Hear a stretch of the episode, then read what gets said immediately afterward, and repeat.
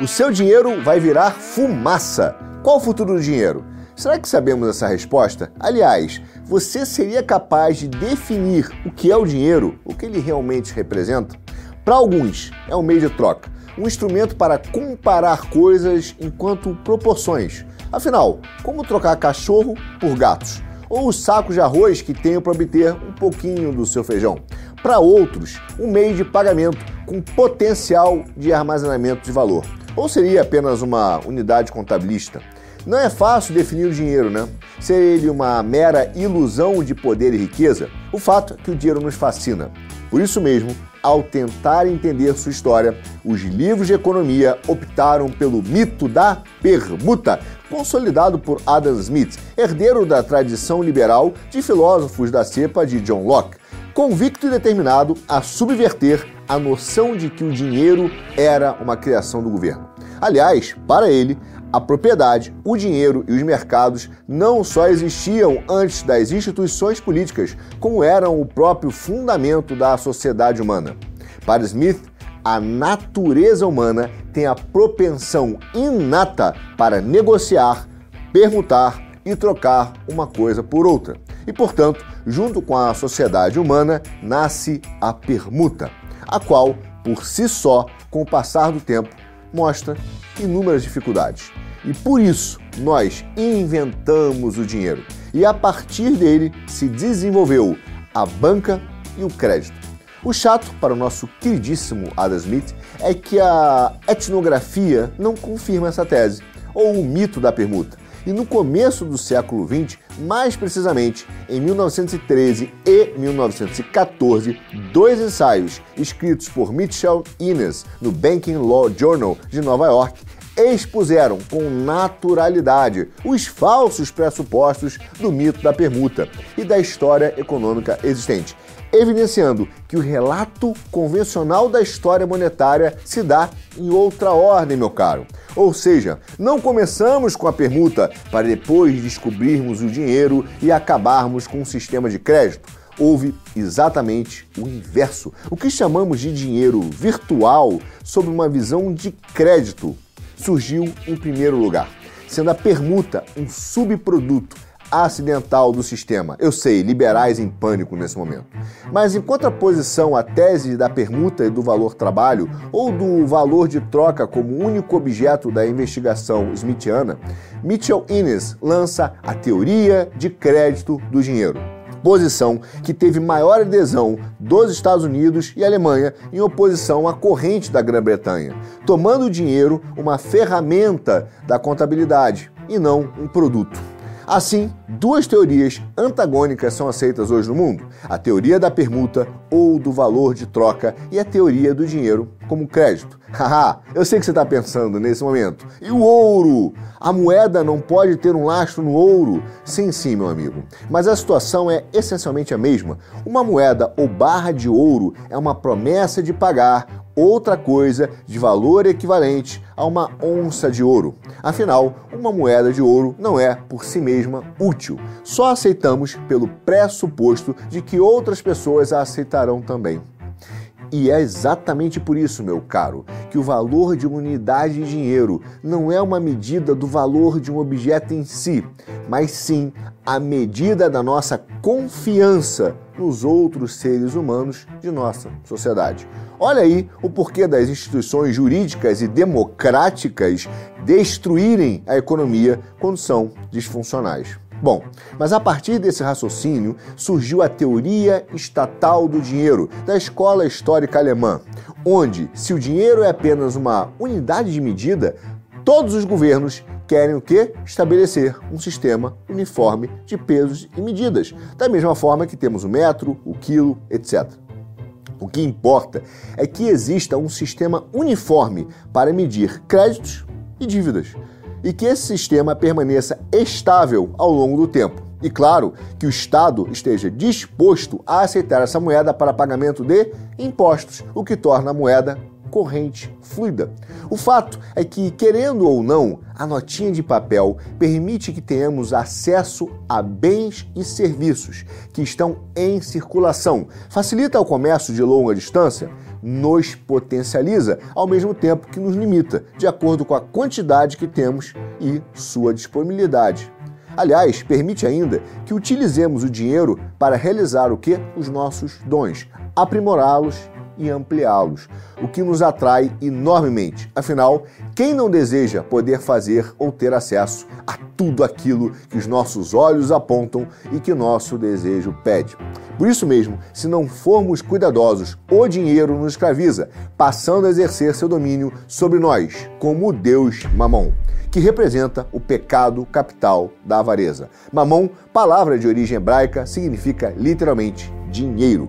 Mas o fato é que a notinha bancária, para a sabedoria convencional, é apenas uma promessa de pagar determinada quantidade de dinheiro real, ouro, prata ou o que quer que seja considerado valor para o possuidor da notinha e que esta seja aceita pelo Estado e pelas pessoas com as quais nos relacionamos. Só que a arquitetura do sistema financeiro mundial, meu caro, não surge de forma orgânica, nem tampouco democrática. Afinal, se o dinheiro permite o acesso à circulação de bens, a sua falta restringe o nosso potencial. E é o sistema financeiro que promove e sustenta a mobilidade do capital. Estamos falando da liberdade de quem pode usar o sistema financeiro para atingir seus objetivos seja o indivíduo, as instituições ou os países, contra a possibilidade de restrição quando o acesso ao sistema é negado. Se o dinheiro é a munição do fuzil, o sistema financeiro é o próprio fuzil.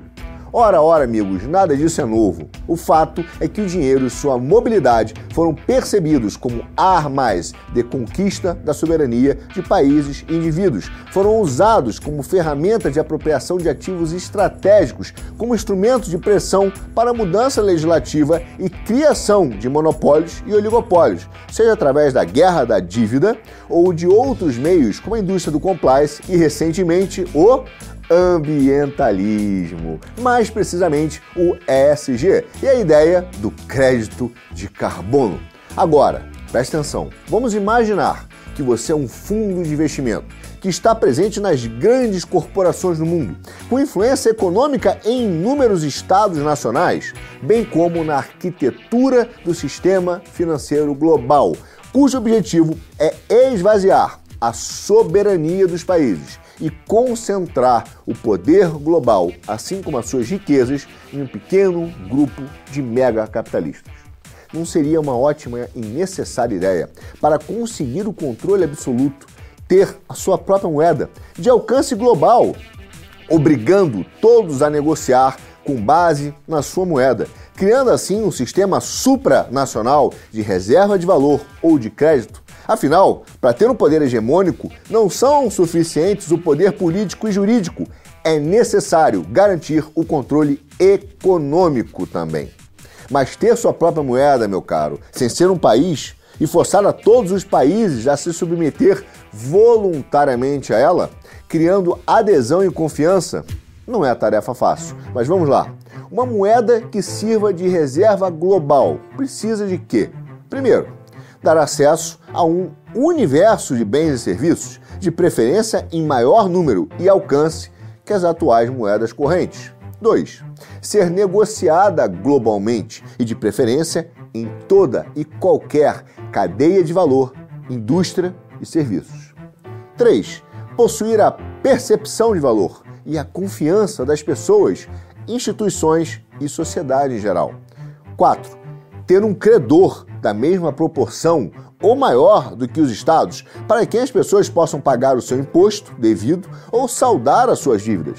É necessário, portanto, que a percepção dessa moeda como referência seja de amplo alcance e que ela tenha inúmeras possibilidades de conversão em bens e serviços. Ora, amigos, o fato é que as duas teorias da moeda, até então discutidas, não resolvem o problema. A teoria do dinheiro, como permuta, não explica como resolveremos o problema de por que razão escolhermos um produto para medir precisamente quanto desejamos de outro. Falta o fator conversão, que o Estado proporciona em seu sistema monetário de pagamento de impostos em moeda corrente. A teoria do crédito, por sua vez, não explica como transformar uma obrigação moral em uma soma de dinheiro específico. Em outras palavras, como tomar um boi ou um saco de arroz, por exemplo, aqui ou lá na Ásia e sermos capazes de calcular exatamente como pagar essa dívida. Há uma outra questão ainda mais sensível para quem quiser criar um sistema supranacional que fuja das amarras dos estados e de suas referências, que queira dominar em definitivo a arquitetura de acesso e mobilidade do dinheiro e do mercado de capitais também. Quem será o credor ou devedor global? A quem eu me apresento para cobrar o meu crédito ou pagar o meu débito, se não ao Estado? Será que os globalistas estão se saindo então? Ah, pelo contrário, meu caro, a solução já está em marcha. Veja bem esta afirmação tirada de um ensaio do economista francês Bruno Terret com o título The Social Culture Dimensions of the Currency Implications for the Transition to the Euro, publicado no jornal no Journal of Consumer Policy em 1999. Abre aspas. Na origem do dinheiro, temos uma relação de representação da morte enquanto mundo invisível, aquém e além da vida. Representação que é o produto da função simbólica, característica da espécie humana, e que encara o nascimento como uma dívida original contraída por todos os homens. Dívida essa que decorre dos poderes cósmicos que a humanidade emergiu. Pagamento dessa dívida, que, no entanto, nunca pode ser saudada na Terra, porque o seu pleno reembolso é inalcançável. Assume a forma de sacrifícios que, repondo o crédito dos vivos, tornam possível prolongar a vida e, até em certos casos, alcançar a eternidade, juntando-nos com os deuses. Mas essa crença, reivindicação original, está também associada a emergência de poderes soberanos, cuja legitimidade reside na sua capacidade de representar todo o cosmos original.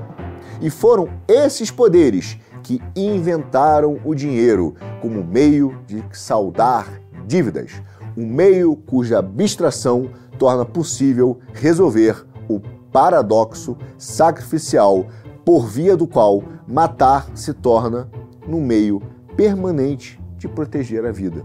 Através dessa instituição, a crença é, por sua vez, transferida para uma moeda cunhada com a efígie do soberano. Um dinheiro posto em circulação, mas cujo regresso é organizado por essa outra instituição, que é o imposto, pagamento da dívida da vida. Portanto, o dinheiro também assume a função de um meio de pagamento. Mas o que é isso, meu caro? Que loucura é essa? Sim, sim, trata-se da teoria da dívida primordial.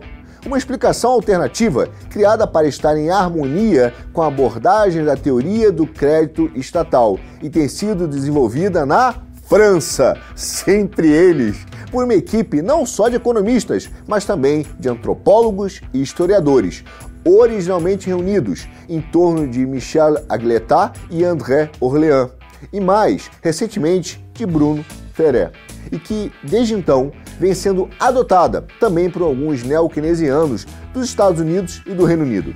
Trata-se de uma posição que surgiu muito recentemente no seio de debates acerca da natureza do, atenção, euro.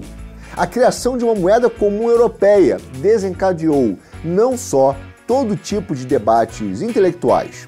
Será que uma moeda comum implica necessariamente a criação de um Estado comum europeu?